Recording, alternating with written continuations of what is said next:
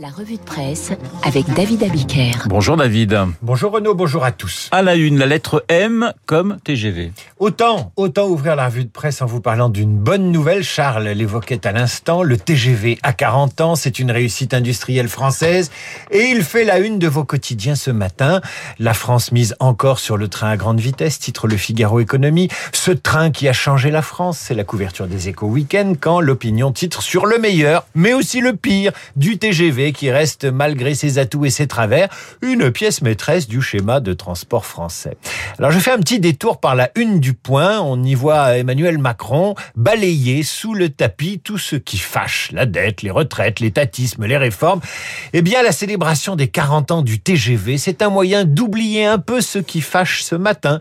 Alors aujourd'hui, en gare de Lyon, nous annonce l'opinion, Emmanuel Macron soufflera les 40 bougies du train à grande vitesse, mais surtout découvrira le TGV du futur, ce nouveau TGV avec un bec d'avion de ligne à 97% recyclable, à 100% connecté, plus aérodynamique, plus accessible aux personnes handicapées, va s'appeler TGV M. M, dit la SNCF, j'ai été voir sur le site, je comprenais pas.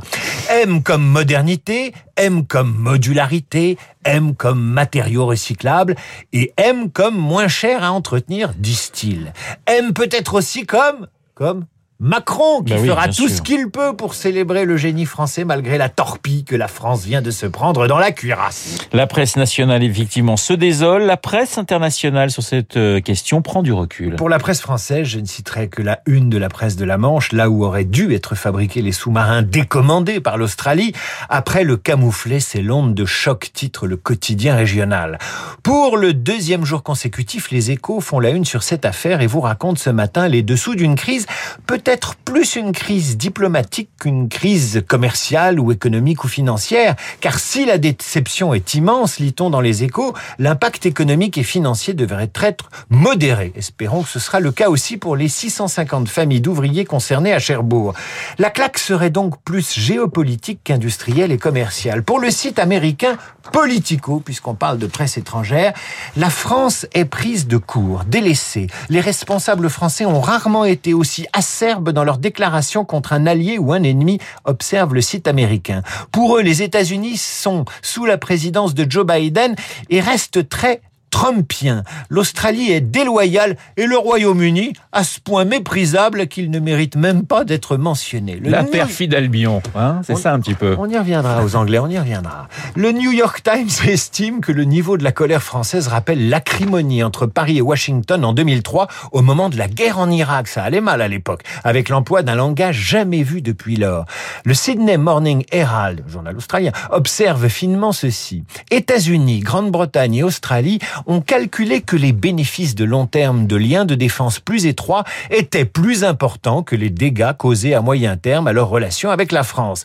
Mais Macron n'est pas prêt de partir. Tiens, les Australiens pensent que Macron va être réélu, c'est intéressant. Et il aura la mémoire longue, continue le journal australien. Du côté des Américains, alors là, on rigole. C'est le secrétaire d'État à la Défense Anthony Blinken, élevé en France jusqu'à ses 12 ans, dont la nomination par Biden fut considérée chez nous comme une bonne nouvelle, hein, c'était écrit dans les journaux, qui se charge de la déclaration la plus faux de la journée d'hier pour l'agence Reuters. Il n'avait pas trop le choix, le malheureux.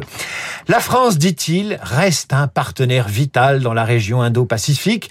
Nous coopérons de façon incroyablement étroite avec la France sur beaucoup de priorités communes dans l'Indo-Pacifique, mais aussi dans le reste du monde. Nous accordons une valeur fondamentale à cette relation. On voit le résultat.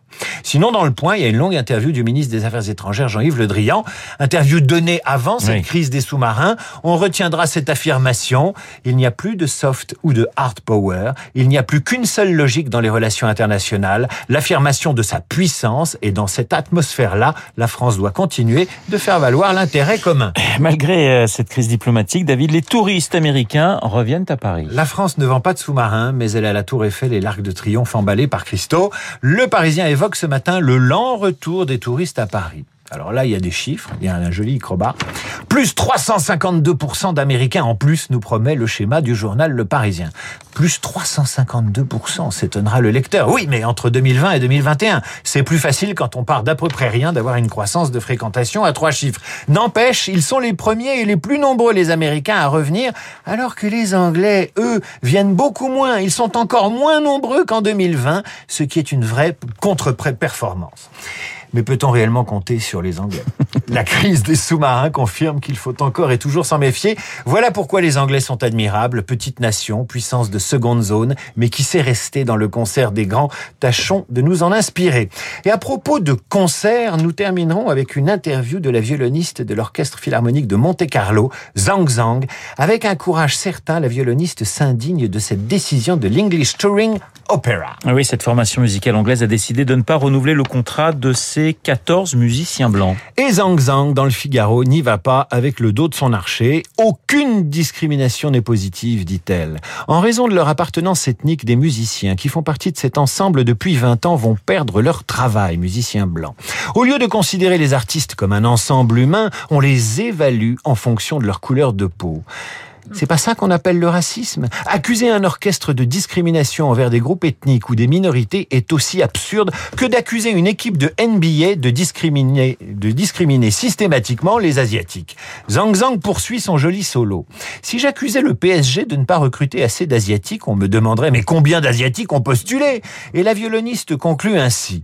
Je constate que ces démarches se multiplient, encouragées par des activistes autoproclamés, comme si par la destruction totale de la société existante, le monde allait miraculeusement devenir plus juste, plus sûr et plus porteur d'espoir.